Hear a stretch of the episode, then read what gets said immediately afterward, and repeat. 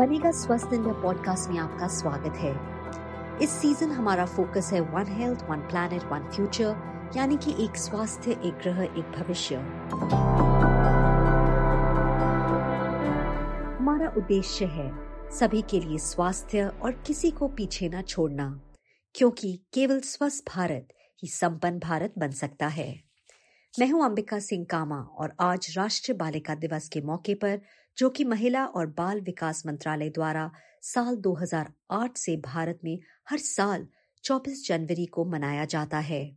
आज हम बात करेंगे एक्सपर्ट से उन मुद्दों पर जिन्हें महिलाएँ और बालिकाएँ लंबे समय से फेस करती आ रही हैं। भ्रूण हत्या से लेकर लिंग भेद, असमानता और यौन प्रताड़ना, और हिंसा ही नहीं, न जाने कितने ऐसे मुद्दे हैं जिन्हें भारत में बालिकाएँ और महिलाएँ उनका सामना करती हैं। लड़कियों के अधिकारों पर जागरूकता फैलाने के लिए, उनके साथ हो रही असमानता को सामने लाने के लिए और उनकी शिक्षा के महत्व को समझाने, उनकी सेहत और पोषण पर प्रकाश डालने के उद्देश्य से राष्ट्रीय बालिका दिवस पर हम आपके साथ आए हैं। इस स्पेशल एपिसोड में सबसे पहले हम बात करेंगे मानसी चौधरी से, जो फाउंडर और सीईओ हैं पिंक लीगल की। ये भारत का एक लौता और पहला मंच है जो बालिकाओं और महिलाओं को उनके कानूनी अधिकारों के बारे में जानकारी देता है। मानसी हमारे साथ जुड़ने के लिए बहुत बहुत धन्यवाद। सबसे पहले सवाल मैं आपसे पूछना चाहूँगी पिंक लीगल के बारे। पहला ऐसा वेबसाइट है जो गर्ल्स को उनके राइट्स के बारे बत, बताता है और लॉस के बारे। आपने इस पहल के बारे कैसे सोचा? तो धन्यवाद अंबिका। तो बेसिकली जब मैं लॉ स्कूल में थी, मुझे ये समझ में आया कि भारत में महिलाओं के लिए काफ़ी लॉज है, लेकिन महिला इनके बारे में महिलाओं को इनके बारे में जानकारी नहीं होती है क्योंकि लॉज काफ़ी कॉम्प्लिकेटेड भाषा में होते हैं और कोई भी ऐसा रिसोर्स नहीं है जहाँ पे आपको, आपके लीगल राइट्स इजी लैंग्वेज मतलब शुद्ध इजी भाषा में या फिर कंप्लीट और एक्यूरेट समझ मिले लीगल राइट्स के बारे में। सो so, इसलिए मैंने सोचा कि कुछ ऐसा रिसोर्स होना चाहिए जहाँ पे महिलाएँ फ्री में जाके अपने मोबाइल फ़ोन से या किसी भी डिवाइस से देख के अपने राइट्स को समझ सकें। जैसे आपने बताया कि हमारे देश में जब आप लॉ पढ़े थे आपने देखा कि बहुत लॉज हैं और ये सही है लेकिन कई बार लड़कियों को पता नहीं लगता या पता नहीं लगने देते यू नो एज फैमिली या पेरेंट्स या जो बड़े होते हैं हमें बताइए कि ऐसे क्या वो इम्पोर्टेंट लॉज हैं या राइट्स हैं जो एक लड़की को पता होनी चाहिए कि वो उनके लिए काम कर सकती है? सो so, तीन बहुत महत्वपूर्ण राइट्स हैं जो मैं अभी कहना चाहूँगी। नंबर वन घरेलू हिंसा के खिलाफ डोमेस्टिक वायलेंस एक्ट रहता है जिसमें आपको फ़िज़िकल इमोशनल फाइनेंशियल और सेक्सुअल घरेलू हिंसा के अगेंस्ट प्रोटेक्शन मिलता है और किसी भी फैमिली मेंबर से। जिनके साथ आप एक घर में रहते हैं मतलब एक ही घर में रहते हैं। नंबर टू जो है वो है सेक्शुअल हैरेसमेंट और हमें हमेशा लगता है कि सेक्सुअल हैरेसमेंट सिर्फ़ फ़िज़िकल प्रकार का होता है लेकिन लॉ के हिसाब से फ़िज़िकल हैरेसमेंट फिर वर्बल हैरेसमेंट जो कि स्पोकन वर्ड्स या बुरी लैंग्वेज में बोलना गालियाँ हाँ। देना अब्यूजिव किसी किसी वो भी मेंटली टॉर्चर करता है जी? हाँ। तो वर्बल अब्यूज और थर्डली नॉन वर्बल टाइप का जो हम कभी मेट्रो में जाते हैं तो हम uh, हमने देखा होगा कि कोई अपने को घूर रहा है। हम्म, तो हाँ छेड़छानी वो सब नॉन वर्बल सेक्सुअल हैरेसमेंट में आता है तो वो एक महत्वपूर्ण कानून है। और number three work place sexual harassment at work place जिसे पॉश एक्ट कहा जाता है। तो हमने मीटू मूवमेंट की uh, के दौरान देखा कि ये भी काफ़ी इम्पोर्टेंट uh, प्रॉब्लम है। और पोशाक के बारे में भी सभी महिलाओं को जानकारी होनी चाहिए। जी। अगर मैं आपसे पूछूँ 2020 में आपने पिंक लीगल की शुरुआत की है कोविड के टाइम था लेकिन इन दो सालों में आपने क्या देखा है? सबसे बड़ी चैलेंज लड़कियों के लिए क्या है? और जो सबसे ज़्यादा वो जिसके लिए हेल्प ढूंढते हैं वो आप क्या देखते हैं? तो पिंक लीगल पे सबसे ज़्यादा जो हेल्प लड़कियाँ ढूंढती हैं वो एक है घरेलू हिंसा हमारे पास एटलीस्ट नाइन्टी परसेंट जो भी महिलाएँ आती है या लड़की आती है वो घरेलू हिंसा के लिए आती है। हम्म। और नंबर टू है कि उन्हें फोर्स उन्हें शादी के लिए फोर्स किया जाता है उनके फैमिलीज़ के थ्रू देयर फैमिलीज़ सो वो एक बहुत बड़ी समस्या है। तो ये दो जो प्रॉब्लम्स है। और नंबर थ्री मैरिज डिवोर्स या बच्चों की कस्टडी ये भी एक प्रॉब्लम है जो महिलाएँ फेस करती हैं। आपने जैसे ये समझाया कि क्या प्रॉब्लम्स है अगर मैं आपसे पूछूँ एजुकेशन हम सबको पता है पढ़ाई लिखाई बहुत ज़रूरी है अवेयरनेस के लिए भी।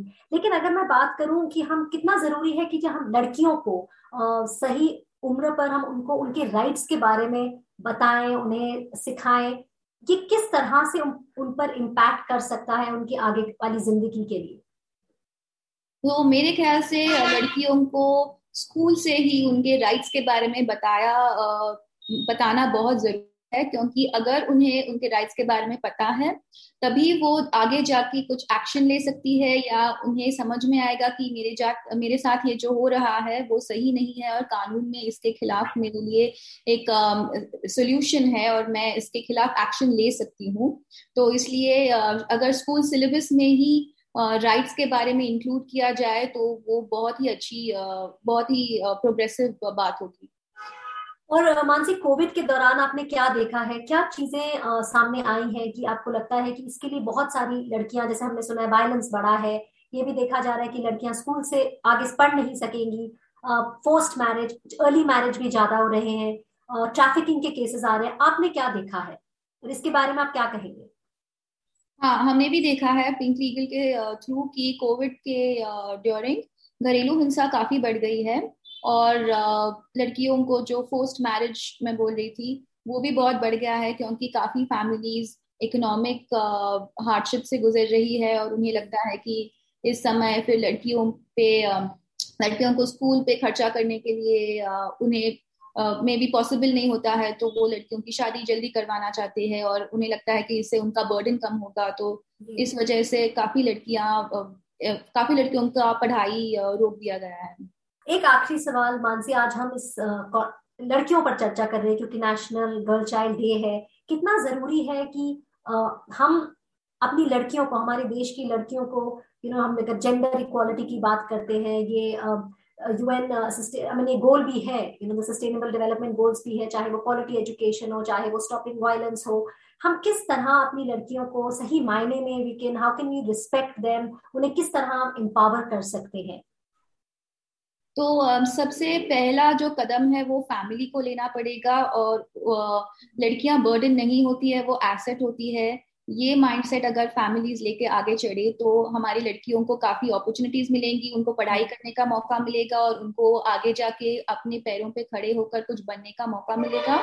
सो नंबर वन ये चीज़ है और नंबर टू इज़ लड़कियों को भी आत्मविश्वास लाना बहुत ज़रूरी है, खुद पे विश्वास और खुद इंडिपेंडेंट होना फाइनेंशियली भी अपने पैर पे खड़े रहना और इमोशनली भी इंडिपेंडेंट होना और अंदर से बहुत स्ट्रांग होना ज़रूरी है ताकि अगर उन्हें कुछ समस्या आए तो वो उसके बाहर आ सकती है और उन्होंने, उन्हें साइलेंस में सफ़र करने का ज़रूरत नहीं रहेगा। जी जी, बहुत आपने कहा I think as a family I think each one of us we should come out and support the girls girl child ताकि हम चर्चा की जगह साथ साथ हम कुछ कर भी सकें we can really make a difference to society yes ज़रूर बिल्कुल Ambika. Thank you so much Mansi thanks for your time अब हम मुलाकात करेंगे रोहिणी मुखर्जी से जो चीफ पॉलिसी ऑफिसर और हेड ऑफ़ गर्ल्स पोर्टफोलियो हैं नंदी फाउंडेशन में। वो नन्नी कली पहल का भी एक हिस्सा हैं। 1996 में महिंद्रा ग्रुप के चेयरमैन आनंद महिंद्रा ने वंचित बालिकाओं के लिए शिक्षा उपलब्ध कराने के लक्ष्य से नन्नी कली प्रोजेक्ट की शुरुआत की थी। नन्नी कली पच्चीस साल से ज़्यादा से काम कर रही है लड़कियों के एजुकेशन के लिए, उनकी पढ़ाई के लिए।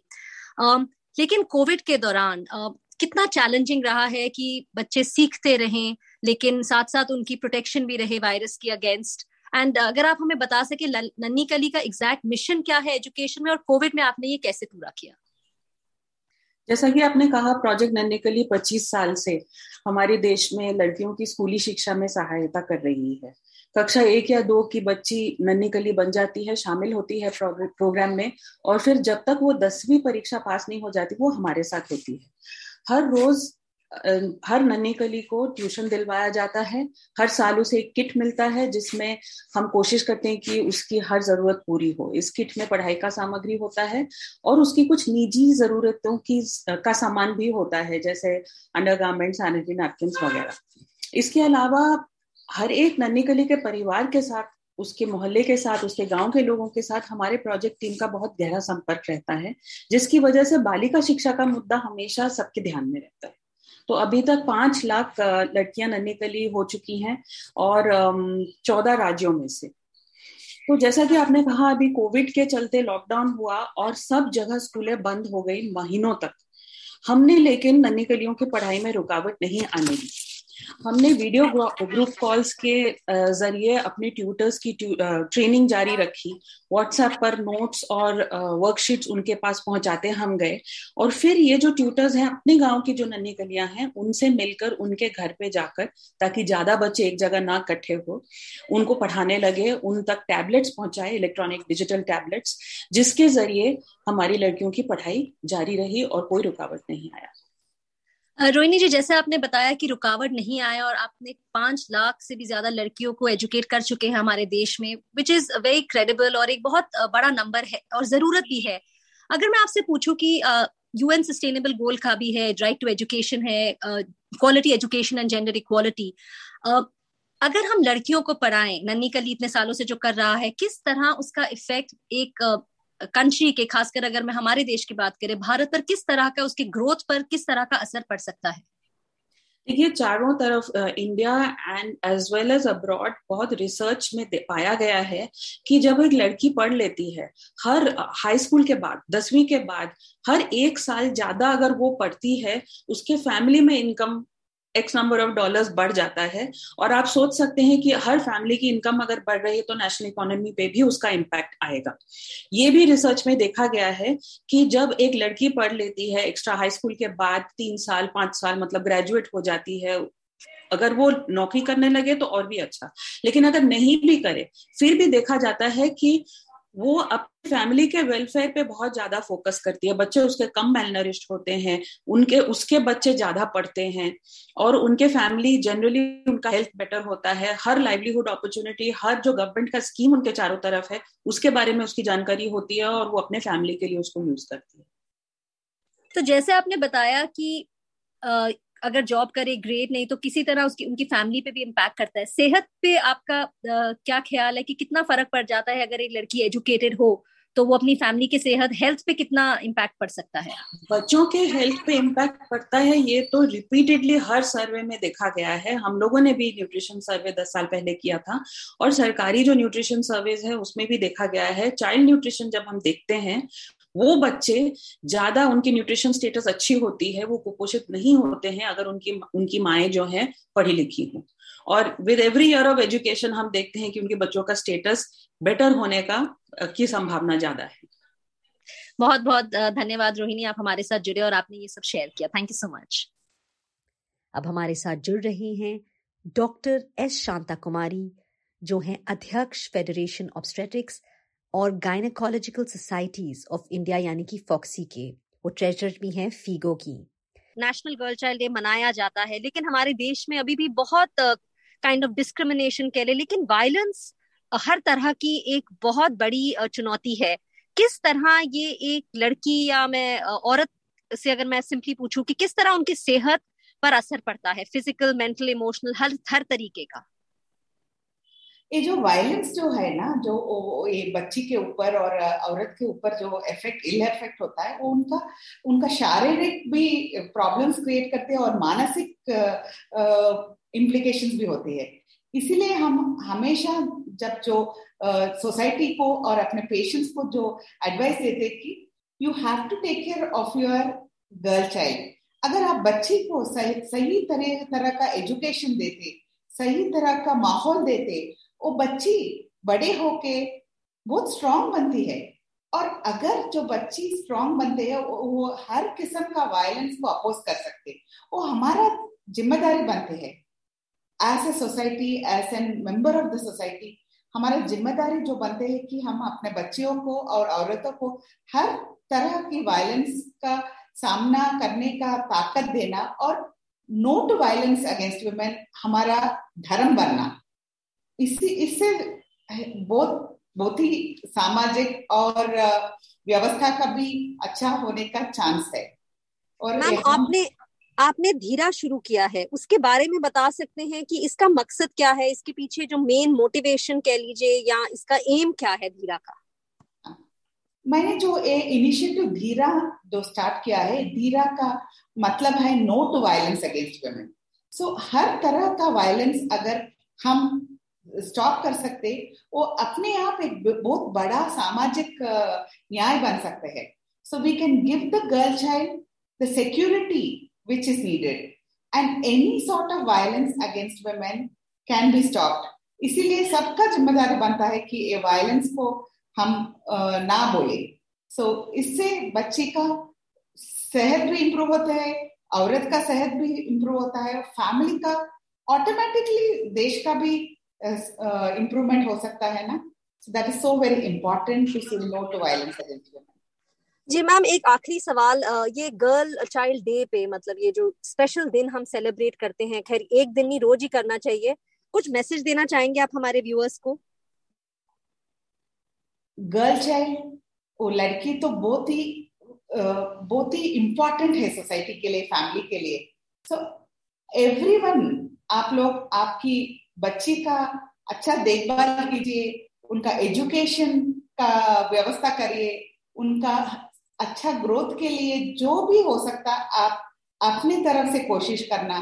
सो so, जब आप आपका गर्ल चाइल्ड को अच्छा माहौल देते और स्वच्छता देते उससे automatically that girl child will grow up to a healthy woman and that will actually make the country more stronger. There is nothing new. It is the culture of our country and every one of us which is important. बनेगा स्वस्थ India के इस हफ़्ते के podcast में बस इतना ही अगर आपके पास इस मुद्दे से जुड़े कुछ सवाल, सलाह या कमेंट्स हैं या कोई ऐसा विषय जो आप चाहते हैं कि हम आने वाले समय में कवर करें तो आप हमें ईमेल इस पते पर कर सकते हैं B S I podcast at the rate N T T D dot com याद रखें बी एस आई का मतलब है बनेगा स्वस्थ इंडिया। आप हमसे बनेगा स्वस्थ इंडिया के फेसबुक ट्विटर और इंस्टाग्राम हैंडल्स पर भी जुड़ सकते हैं। अगले हफ़्ते तक के लिए मैं अंबिका सिंह कामा लेती हूँ विदा। सहमत रहें और सुरक्षित रहें।